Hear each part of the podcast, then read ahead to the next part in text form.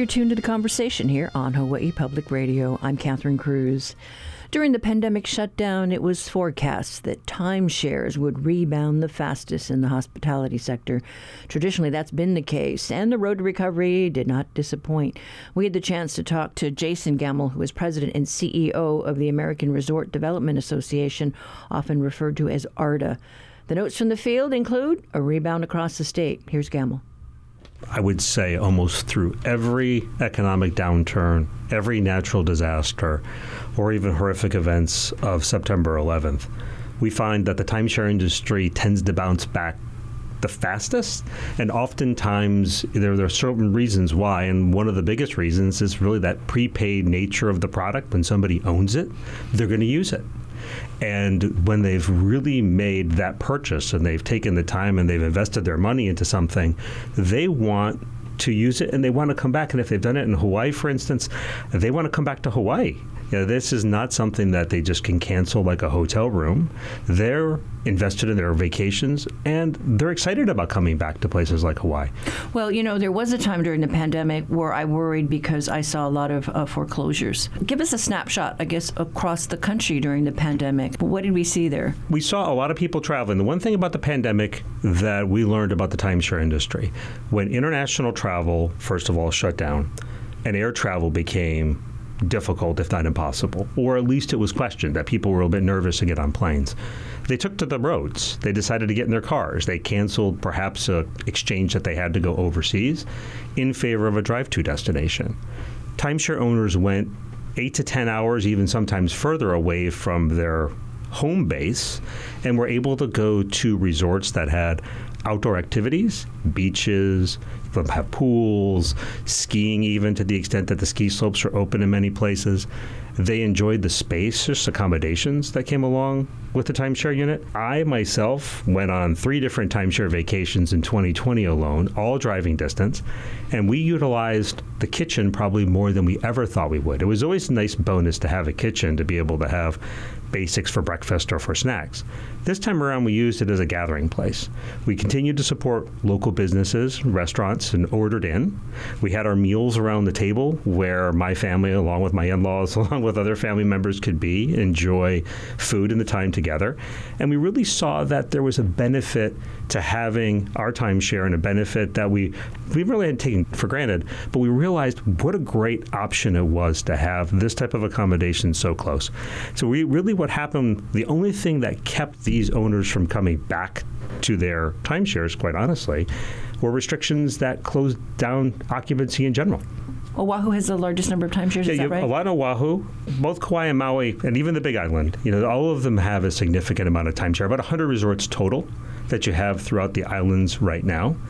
And really, during the pandemic, it was airlift primarily that kept the, the mainland visitor and also the visitors from overseas, Japan, China, and others that would normally come visit Hawaii away. During that time, you saw lots of locals take advantage of the time to stay at resorts or even spend time going from island to island. About 35, 37% occupancy throughout the pandemic, through the for the lowest times of the pandemic. Even in 2020, when you thought things were the lowest, you still saw a number of people that were coming to the islands, which was great to see. And so, where we sit today? We sit right about 93% which is we're we're back before the pandemic. I think we're at some we saw that great demand that came back and people wanting to come visit and take their vacations here. Now we have yet to see the Japanese market bounce back. They've you know lifted the restrictions, but it's the the money. You know the exchange rate is still is still you know not good uh, for for the yen for folks coming over here. You know I did see a, a number of you know names in those foreclosures from people from Japan. I mean, so you know how are you looking at this time right now? Yeah, it's difficult. There's there's no doubt that there are troubling economic times, and right now we do have some uncertainty. We can look to the past for a little bit of guidance. Back in 2008, 2009, typically there was a relatively low foreclosure rate for timeshares. People, once they bought it, they really didn't want to lose that money that they put into those vacations. It is unfortunate when you do see people in foreclosures, and sometimes it's a little different, even culturally, as to what foreclosure means. And I've noticed that across the world, the idea of debt and others has different meanings in different cultures. But still, it's impossible to ignore there were some difficult economic times, but even so, 2020 told us a story about people buying more of the product. And just to give you a bit of an example, in 2019, our research showed that there was $10.5 billion worth of timeshares sold in the United States.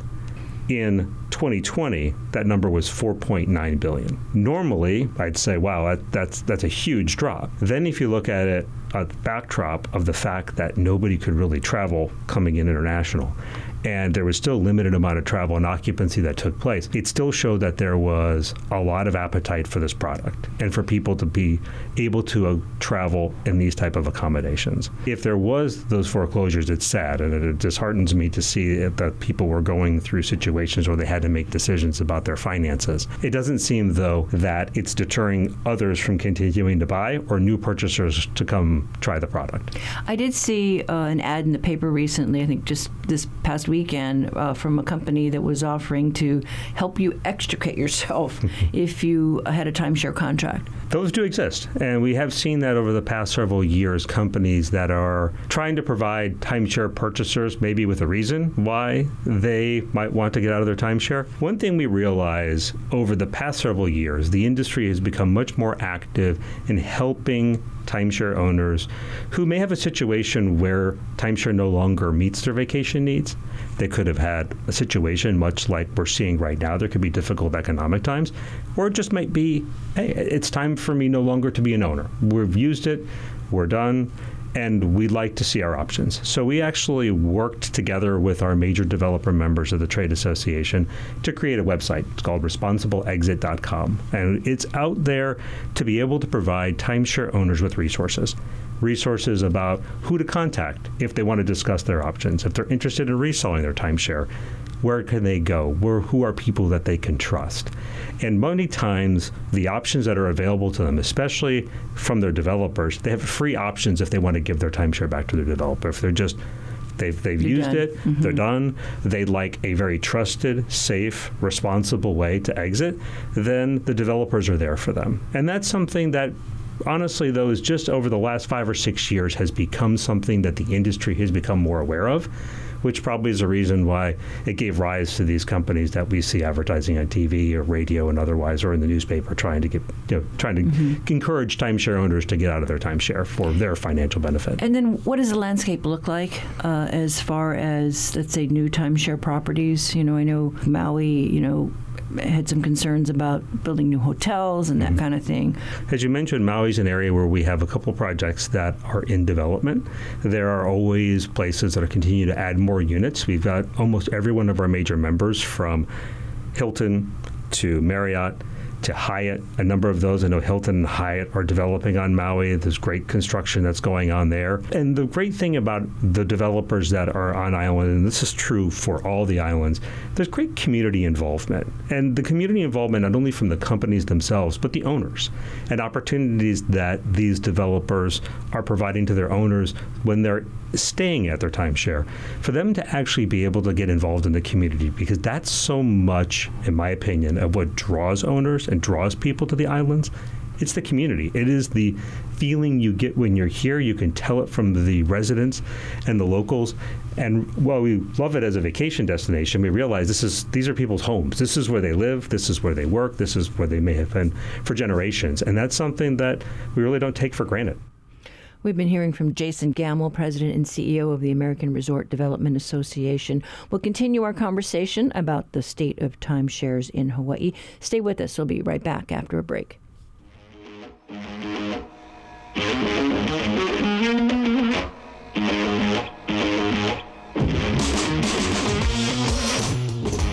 Support for HPR comes from Blues Bear Hawaii, presenting CJ Chenier and the Red Hot Louisiana Band February 23rd on Oahu, the 24th on Maui, and the 25th on Hawaii Island. BluesBearHawaii.com.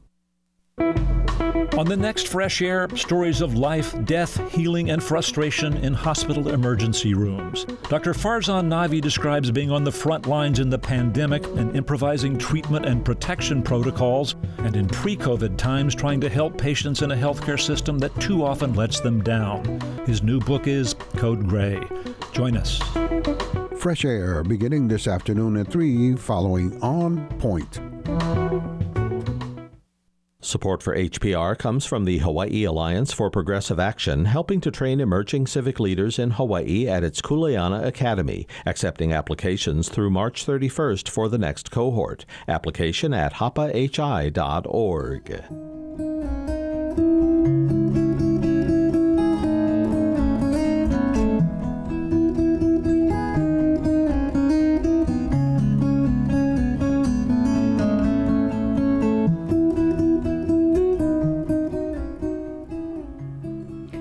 Timeshares are a segment of our visitor industry that analysts say historically has been resilient. The Hawaii Tourism Authority regularly monitors the numbers. We talked with ARDA President Jason Gamble, who was in town last week, about the rebound and the changing faces of timeshare owners.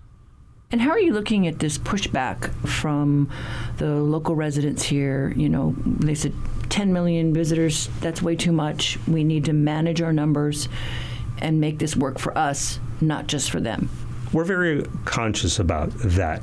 Of, of, that sentiment that it comes from locals when they look at the tourism industry in general.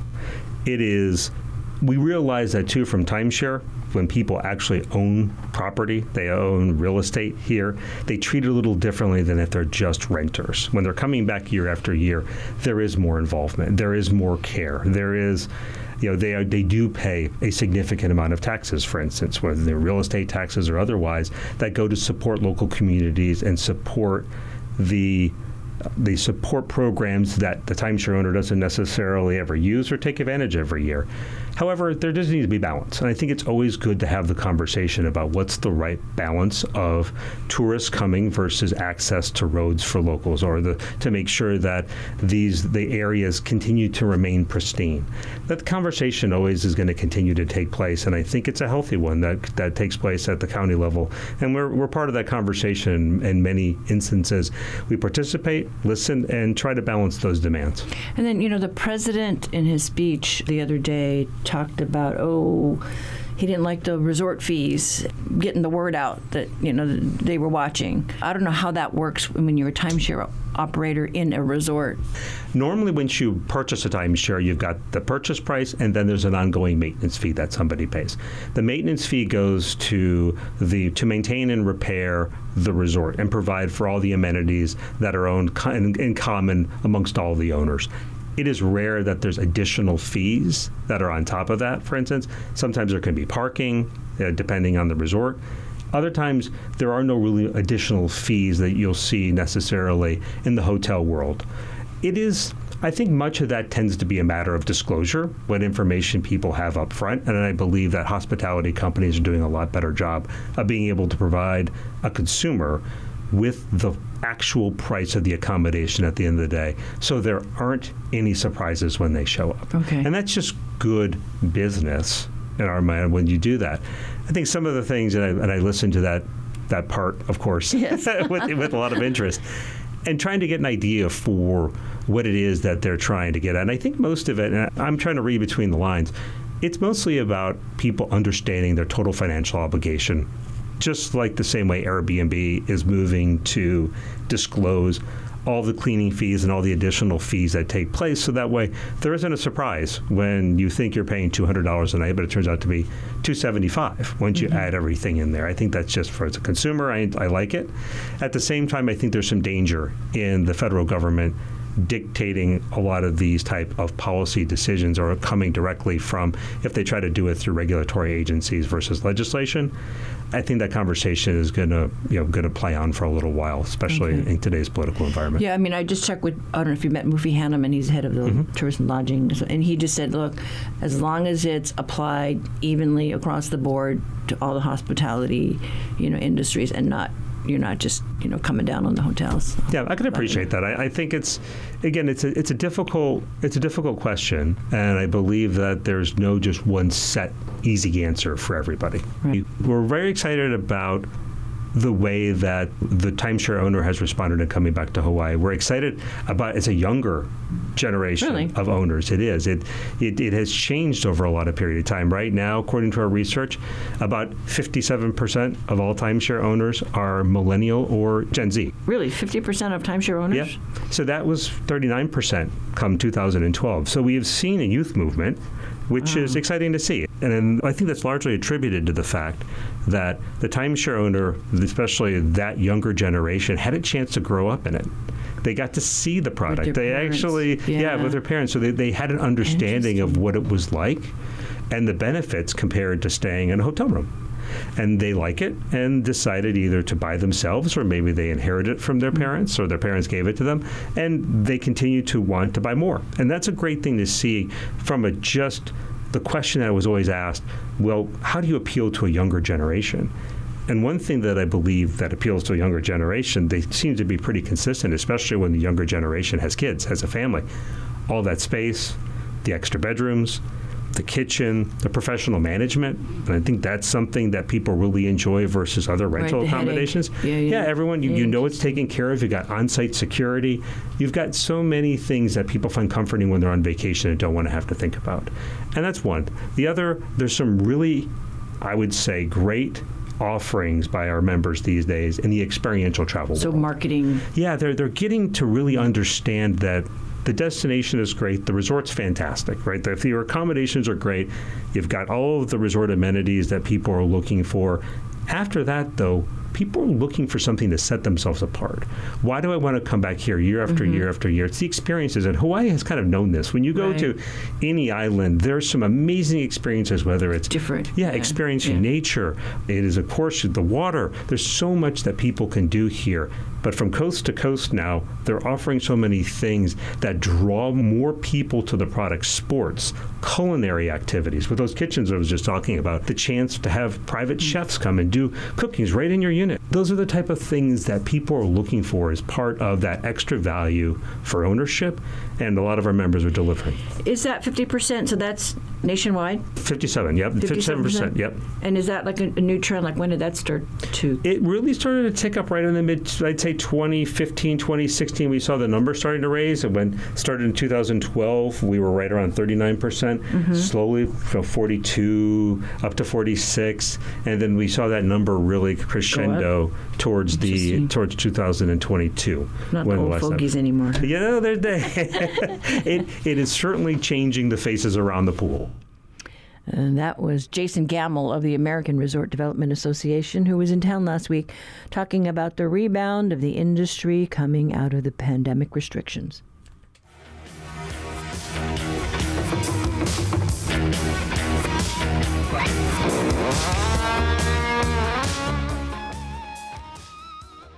This is the conversation on statewide, member supported Hawaii Public Radio. Now it's time for your backyard quiz.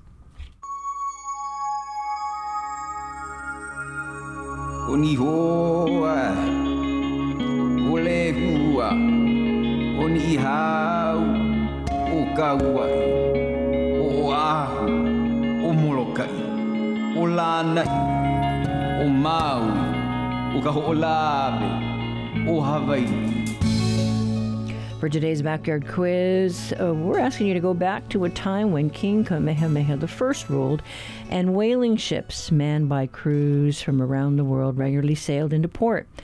One sailor was a black man born into slavery in New York. He escaped enslavement, fled to Boston, and then shipped out to sea. He was a free man when he arrived in Hawaii with $130 in his pocket. His background as a cook and steward brought him to the attention of King Kamehameha. The sailor later befriended a, a high priest who gifted him with six acres of land in Waikiki. Uh, on his compound, he built multiple homes in addition to a blacksmith's shop, a storehouse, and even a hospital for sick seamen. He also had a bowling alley and a grog shop. For today's backyard quiz, what's the name of this successful businessman who found freedom and prosperity here in Hawaii? Call, uh, call us at 808 941 3689 or 877 941 3689 if you know the answer. The first one to get it right scores an HPR reusable tote bag.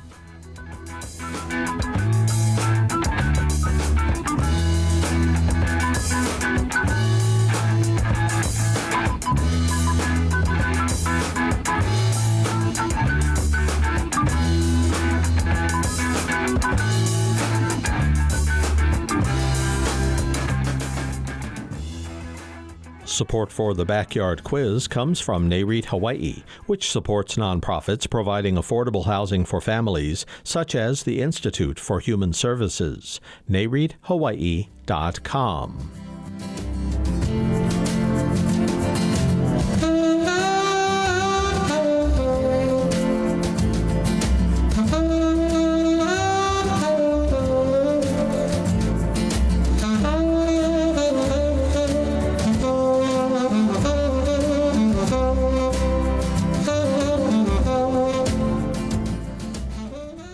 Nine one one. You hope you don't have to make the call for help, but when you do, the operator on the other end can be your lifeline. That's why there's a move to designate those jobs in the category of first responders, like police and fire. HPR reporter Sabrina Bodon here to talk about this. Good morning.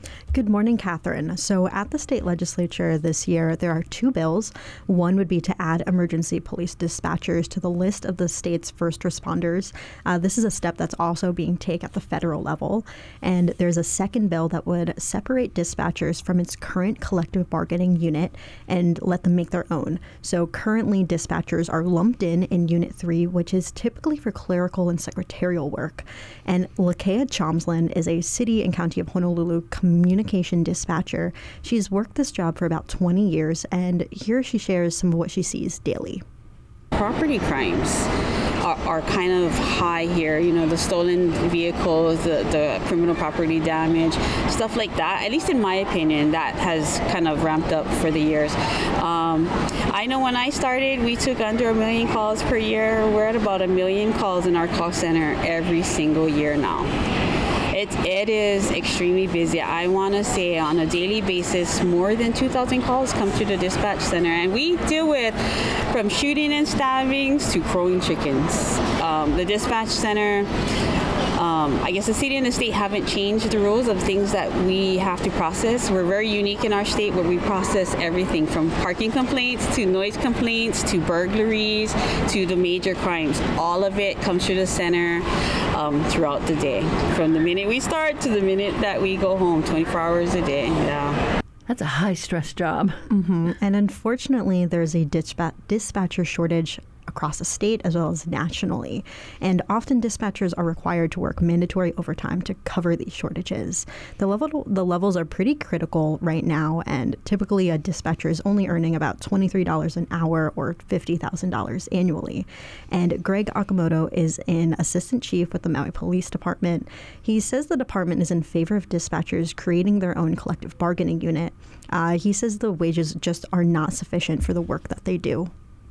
When you do call 911, the first person you speak to is not a police officer, it's not a fireman, it's not a medic, it's a, it's a dispatcher, and they often take on the role of the emergency worker. So they are the true um, fir- first responders. Uh, for us, my police department, we have 39 uh, positions. However, only 12 seats are filled. That's 30%. So we're currently working at a 70% vacancy. So um, it's a 24-hour, 365-day uh, operation. Um, you know, last year alone, uh, our dispatchers answered 163,774 administrative calls, in addition to 124,457 911 calls. That vacancy rate is so high. Mm-hmm. And there's no doubt that dispatchers do very critical emergency work. So there's generally a lot of support for this Senate Bill 1059, which is for the first responder designation. But the bill that would help them create their own collective bargaining unit is facing a little bit of pushback. Uh, there's a couple uh, collective bargaining bills this session. So the state's Office of Collective Bargaining, as well as the City and County of Honolulu, are both opposed to this measure. Representative Scot Matayoshi chairs the House's Committee on Labor, and he says there needs to be a good reason for any creation of a new unit. So at the hearing for this bill, House Bill 1398, he opened up the floor to anybody to come to him with ideas to try and set a standard. There are a lot of bargaining unit bills coming through this year and last year, and I, I assume in the years to come. Uh, this chair's concern is that we are going to keep making new bargaining units until we have 100 bargaining units, and I do not want that. We need an objective rule for why one class of workers deserves a separate bargaining unit that applies to all workers, not just their particular class. Until I hear that rule, I am not inclined to make any new bargaining units. I am open to ideas. If you can come to me with an objective rule, and I've told all the other bargaining units this, if you can come to me with an objective rule that makes sense for everyone, I'll listen. But I have not heard that rule yet, and no one has taken me up on my offer. So I am going to keep this moving for the purposes of discussion, but unless I hear some kind of objective rule that makes sense, I, I, I'm just saying I don't think this bill is going to move too far. So both bills um, are waiting to be heard by their final committees in their respective houses at this moment. Yeah, you know, I recall a time when the lifeguards, you know, ocean safety folks, mm-hmm. uh, a push uh, to, you know, get them into a, a, I think, in the category of you know those first responders, right? Because I think they were initially with clerks as well. Mm-hmm. And that push happened only a few years ago, and that the conversations are kind of similar to what's happening now.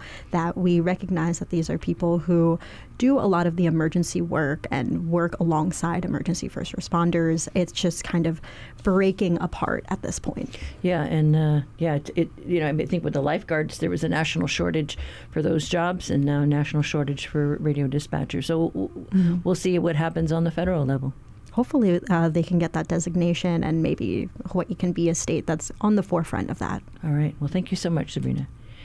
We have been talking to HPR's Sabrina Bodon. Uh, she had a look at a couple of bills affecting emergency dis- radio dispatchers. You can check out her story on hawaiipublicradio.org.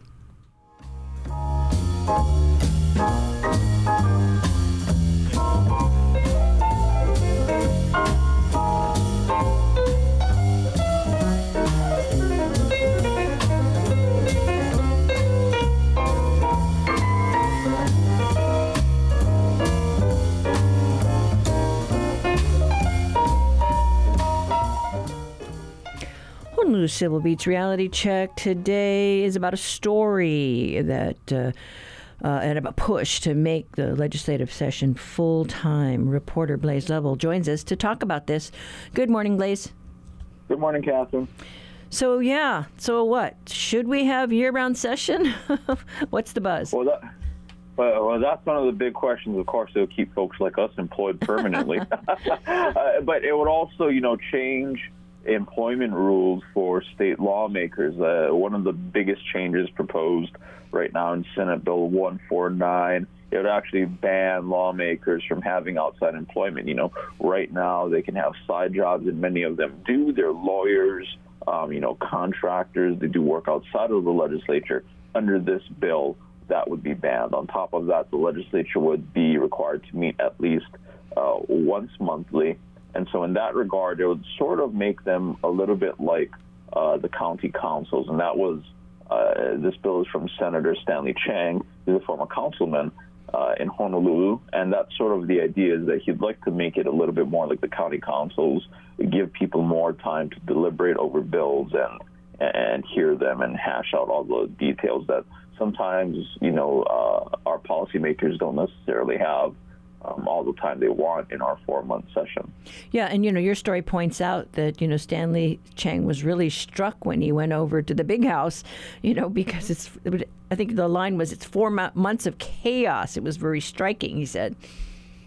Yeah, he, he did describe it as chaos, and, you know, as someone who's worked in the building for uh, a while now, it can certainly feel like that sometimes. You know, there, there's, there's a lot that they need to do and not a lot of time. Um, you know, they only have about a week to introduce bills. And Chang said that means they end up kind of just dumping the kitchen sink in and just throwing everything. And that's how we end up with about 3,000 bills that we've got to read through every year. And that, and after, uh, only about 10% of all of that actually passes and becomes law and is signed by the governor at the end. And throughout the four months, you know, there's these really um, uh, uh, tight bill deadlines that they, they need to get um, through the different committees, like the triple referral deadline, the lateral deadline, the decking deadline. This is sort of to make sure the process keeps moving, right? But it, it also sort of makes it difficult, you know, if you're dealing with a really um, difficult policy issue to craft it in a way and hear all the uh, all the input that you may want to. Whereas on the city council, and this is the example that Chang used, you know, if two people have a dispute over a bill or two parties or two organizations, you know, they can take a month off, they can talk about it, they can hash out their differences. Well, and they can come back next month with a resolution. So, mm-hmm. yeah. Yeah, and your story points out too, you know, about the, the, the salary costs, right? The adjustment that might have to come as well.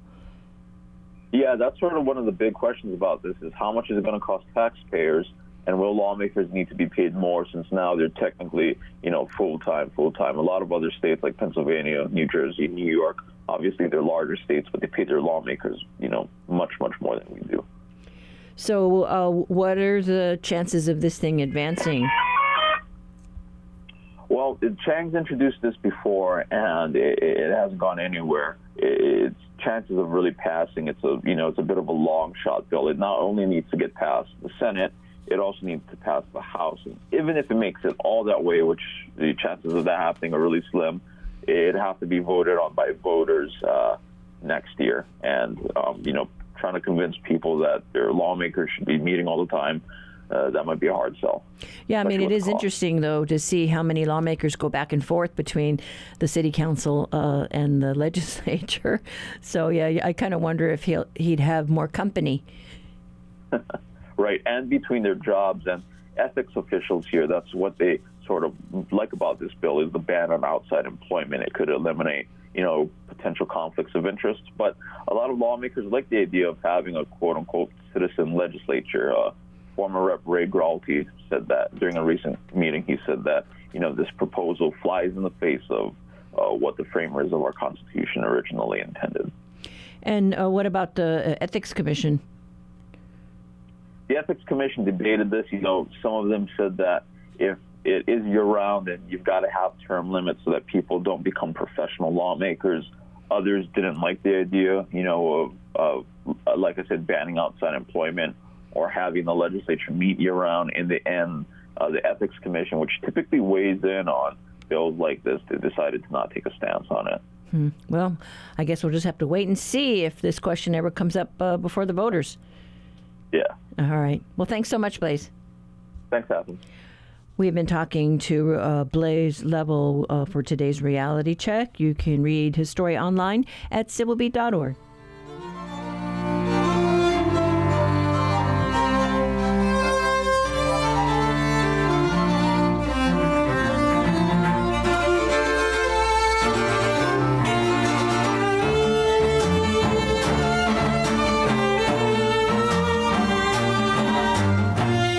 Support for HPR comes from UH Manoa's Richardson School of Law. Its Master of Laws provides specializations in environmental, international, and other fields for attorneys from the U.S. and around the world. law.hawaii.edu.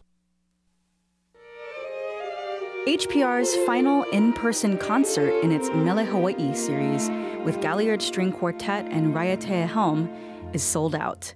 This intimate performance of Queen Liliuokalani's compositions will be recorded for a later broadcast. For alerts on future concerts at our Atherton studio, sign up for a free newsletter at hawaiipublicradio.org, sponsored by Farm Lovers Markets.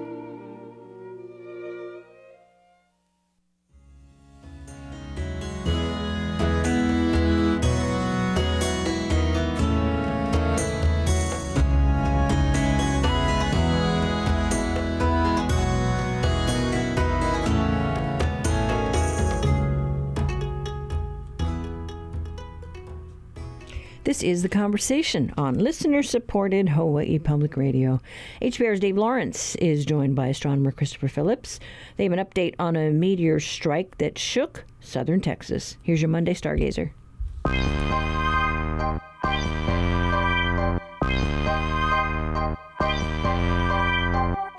Stargazer Time, our weekly look into the massive universe around our tiny planet, and also things we can try and spot in our island skies. As usual, we are fortunate to have the expertise of astronomer Christopher Phillips, and he's on the line right now. Chris, welcome back, and what is in store this week? Hey, Dave, it's good to be back. So this week, stargazers, the planet Venus can be seen in the western sky after sunset. It is one of the brightest objects in the sky and is very easy to spot. The moon this week is approaching its first quarter phase, meaning sky brightness will be great for stargazing. Now, I understand you've got an update on some exciting news that happened recently where a uh, meteor exploded somewhere. Yes, last week a mysterious boom was heard in the skies above southern Texas. The source was a meteor, and it's not clear at this time whether any of the meteor made it to the ground. Residents of the lower Rio Grande area were rattled by the loud explosion and following shockwaves that were powerful enough to be picked up by both weather instruments and seismic survey instruments. Thankfully, nobody was hurt, and there appears to have been no damage to any structures or ecosystems. Wow, coming on the anniversary of the Chelyabinsk meteor in Russia, too, huh? Yeah, almost to the day. On February 13, 2013, a meteor exploded over the Russian city of Chelyabinsk, causing damage to buildings, blowing out windows, and sending over 1,500 people to the hospital. Mm. The Texas media, however, was far less powerful. And give us an idea how powerful it was, Chris. Well, the explosion is thought to be the equivalent of around 8 tons of TNT, which is quite tame in terms of a meteor strike. But had this hit an urban area, the damage would have been catastrophic. And what's your read on these? Is this going to start happening more often? We got to get some heavy duty umbrellas into the picture or what? No, no, I really wouldn't worry about it. Impacts from space are a very real threat, but thankfully they are infrequent enough to not be a cause of everyday worry. In fact, crossing the road is statistically far more dangerous. And back to the meteors, most of these, uh, because of the planet's surface largely covered by water, they just go into the ocean, yeah? Yeah, absolutely. Our saving grace may be the fact that the ocean takes a lot of the heat in terms of asteroid strikes. Also, large impacts like the ones that kill the dinosaurs are incredibly rare, and we have very effective asteroid spotting telescopes, such as Pan-STARRS atop Haleakala, whose job it is to help us find and track any potential threat. And we know you'll be reporting on it. If there's time to, that is.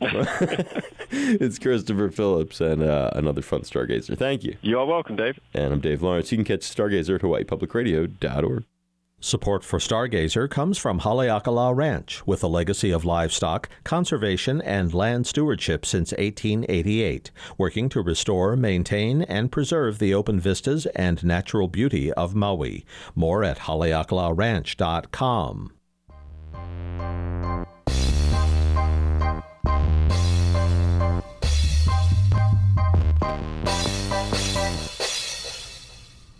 Time now for your backyard quiz answer. We asked you about a man born into slavery in New York. As a young man, he picked up medical skills in places where injured sailors and sea captains recovered on shore. In 1799, at the age of 24, he escaped, ran away to sea, and by 1820 had become a well known businessman in Hawaii. He was acquainted with King Kamehameha I. He commanded the respect of the local community. On his Waikiki property, he constructed multiple homes, a hospital for American seamen, and he built Hawaii's first bowling alley. He's also credited with building a school and constructing the first carriage road up Manoa Valley. He married a Hawaiian woman and had three children. He made a home and lived a life of prosperity and freedom, and he never returned to the United States. The name of this successful businessman, Anthony Allen, who the Hawaiians call Alani. And our winner today, Winnie uh, Waikatsuki Patterson from Pearl City, you got it right. If you have an idea for a quiz, uh, write to talkback at hawaiipublicradio.org. You know it takes a lot of kissing Tell me about it. to make a romance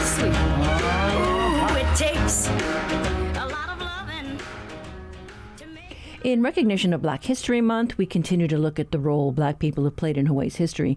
Today, Hawaii Pacific University history professor Allison Gough turns a spotlight on World War II and some 30,000 African Americans in the islands. She spoke with the conversation Stephanie Hahn about how their experience of hospitality and island culture led many to take part in the civil rights movement on the continent after the war. Most African American troops in uh, World War II were in non combatant positions. Uh, and they were in all theatres of war, but because they were largely in non combatant positions, we don't read a lot about them. We read a little bit about the f- famous, right, African American um, combat groups, including the Harlem Hellfighters, who spent some time in these islands as well. But the vast majority of African American troops in World War II, at least from history's point of view, are kind of invisible. And so part of my task task has been to uncover that.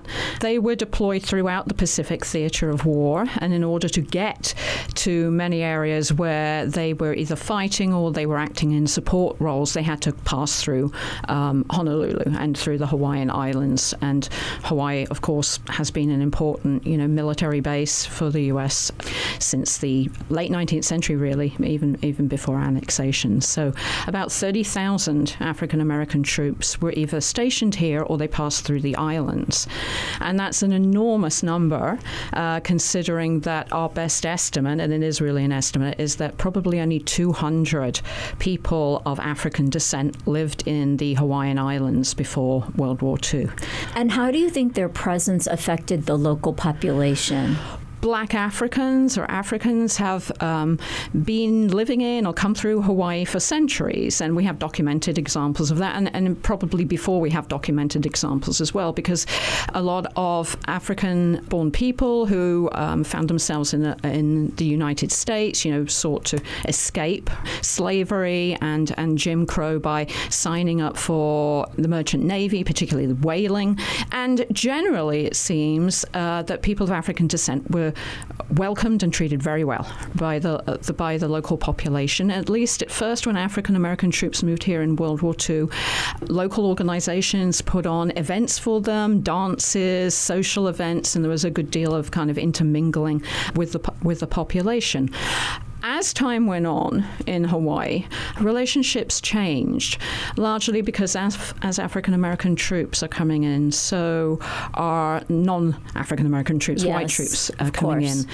in. We see an importation of mainland racial attitudes, Mm-hmm. uh, just like you were importing food or a- any other sort of Mm-hmm. baggage that comes when people move.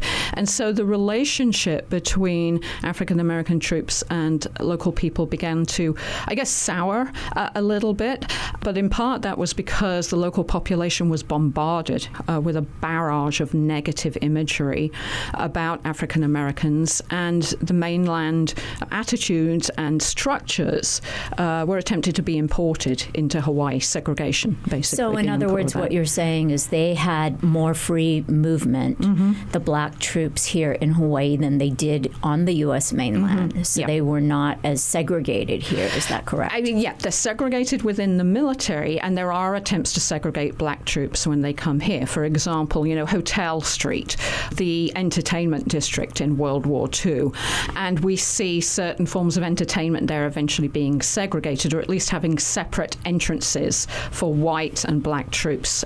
We know, of course, Hotel Street was the big prostitution zone in World War II, and so brothels eventually became segregated, for example, and they tried to segregate other forms of entertainment as well. And this is a pattern, you know, that you see in Hawaii and you see elsewhere where African Americans get deployed in World War II.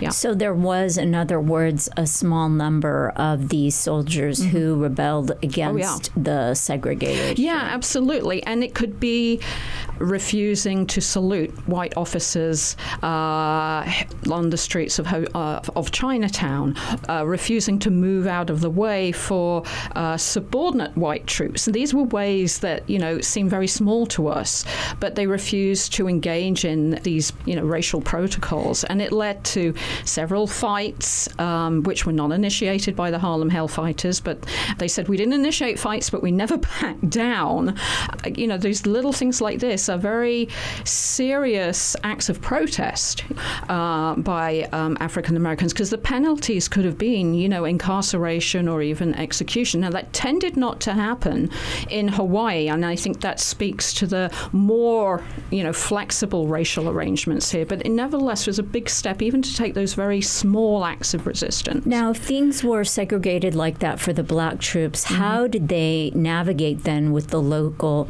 Asian Pacific Islander population? How were they received? There was it seems a great deal of interracial dating. It seemed to be quite acceptable for African American troops and members of the uh, Hawaiian population or Asian population here to engage in dancing, which you know that was not permissible for white and black troops on the mainland, at least in in the South, and was a complete taboo. We have examples of troops being invited into people's homes and sharing food. In other words, the kind of extension, right, of, of hospitality that was traditional in the islands, basically. Yeah. How might Hawaii then have affected how they negotiated once they went back to the mainland? Well, that's a really, really good question, and I think, like in you know World War One, when African Americans are deployed abroad, so in World War One it was largely to France and the European mainland. First of all, they get the sense that there is an alternative model of interracial relations. That what is going on in the mainland United States is not the norm, and so you bring back with you right a sense of disquiet, right, and that motivates you to do something. We can trace the activities of people who were enlisted in World War II, who were deployed to foreign um, fields of operation, come back and kind of take up the mantle. They join the NAACP. They organize a lot of what we see in the 1950s and 1960s. They become civil right, uh, rights leaders. So there's this kind of intellectual, experiential uh, part of it that leads them uh, to act there's some kind of practical training that goes on in World War II that has a direct impact on what they're going to do in the 1950s and 1960s. I first came across this really interesting case in the archives of the NAACP, and I found a mention of a mutiny in Hawaii in 1944. And I thought, well, there's what is this? And of course, you know, when you think mutiny, I don't know, I still get 19th century pirates and whatever in my bounty, mind. right. But this was uh, an act by African American troops that was classified as an act of mutiny by the U.S. U.S. military. So I started to look into this, and this act of mutiny was committed by uh, a group of African American soldiers of the 1320th General Services Regiment, Company E, that was stationed out what is now Bellows. The short story here is on the 31st of July in 1944, they were called out to go to work, and their work at this time was to go and uh, stack pieces of salvaged lumber at a l- lumberyard 2A, which was on Ala Moana Boulevard. And they'd Right. have to travel all the way from Bellows around the coastal road Right. in those days, 50 minutes to get there. So they get called out, they're usually put on buses and, and trucks. And so the commanding officer calls them to come out, and less than a quarter of the men turn out to go to work. And there's repeated calls for them to come to come out. Eventually, they are forced out onto the parade ground, told to go back, get their kits, and come back out. And again, they don't come back out. A few soldiers get on the buses, and then those who do are pelted with rocks. And then there's like a two-hour melee at Bellows Air Force Base. The Bentley is put down. There's an investigation after this for two weeks, and then 69 men of Company E are arrested and charged with mu- mutiny. They are found guilty, they are dishonorably discharged, and they are given 15 years hard labor. And so, what I discovered in the course of this is that uh, for the month prior to that, the workers at the lumber yard, I found the records of how many pieces of lumber they stacked each day. In the days before the 31st of July, so on the, the 26th of July, the n- amount of lumber stacked was normal. Then the next day it fell by 50%, and then that fell by a 30 60%. And only the day before the mutiny, they stacked only four pieces of lumber in the entire Oh, shift. whoa, okay. So, you know, I began to think this looks like a Right, protest. This yes, looks like the it is a traditional protest. go slow, right, that mm-hmm. you saw during Yes. the days of slavery. And I'm interested in those sorts of uh, sorts of continuities.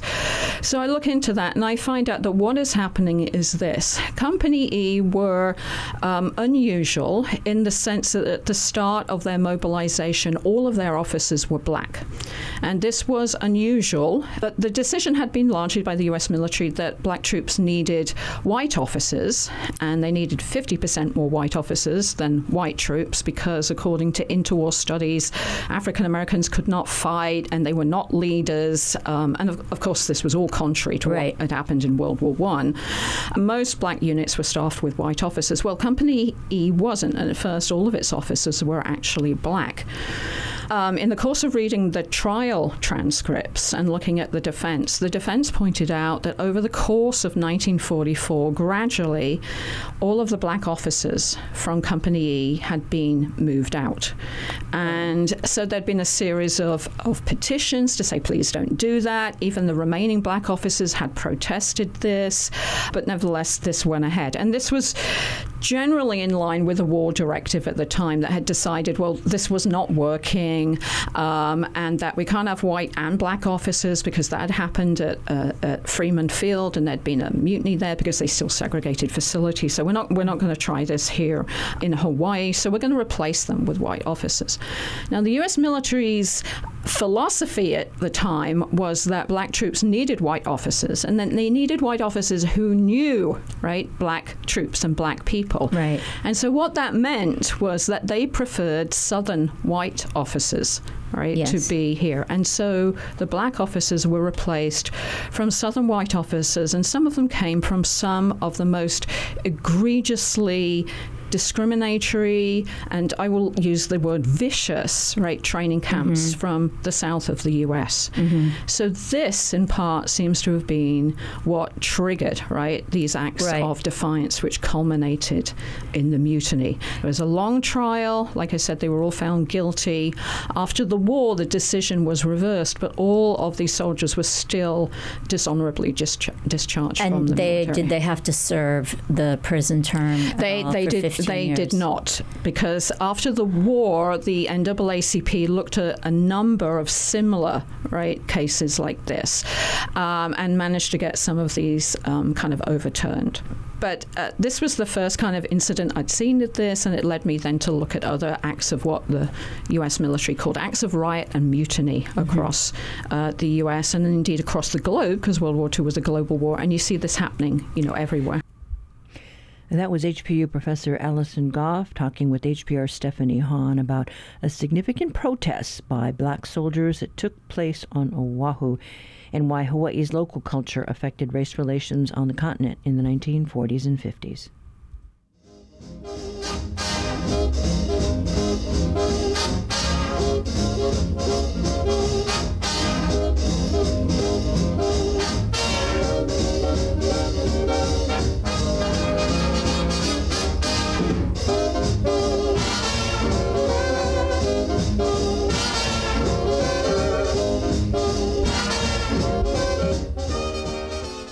Well, that wraps it up for us today. Tomorrow, we plan to check in with Congressman Jill Tokuda. Got questions or feedback for? Call, in, call our talkback line at 808 792 8217.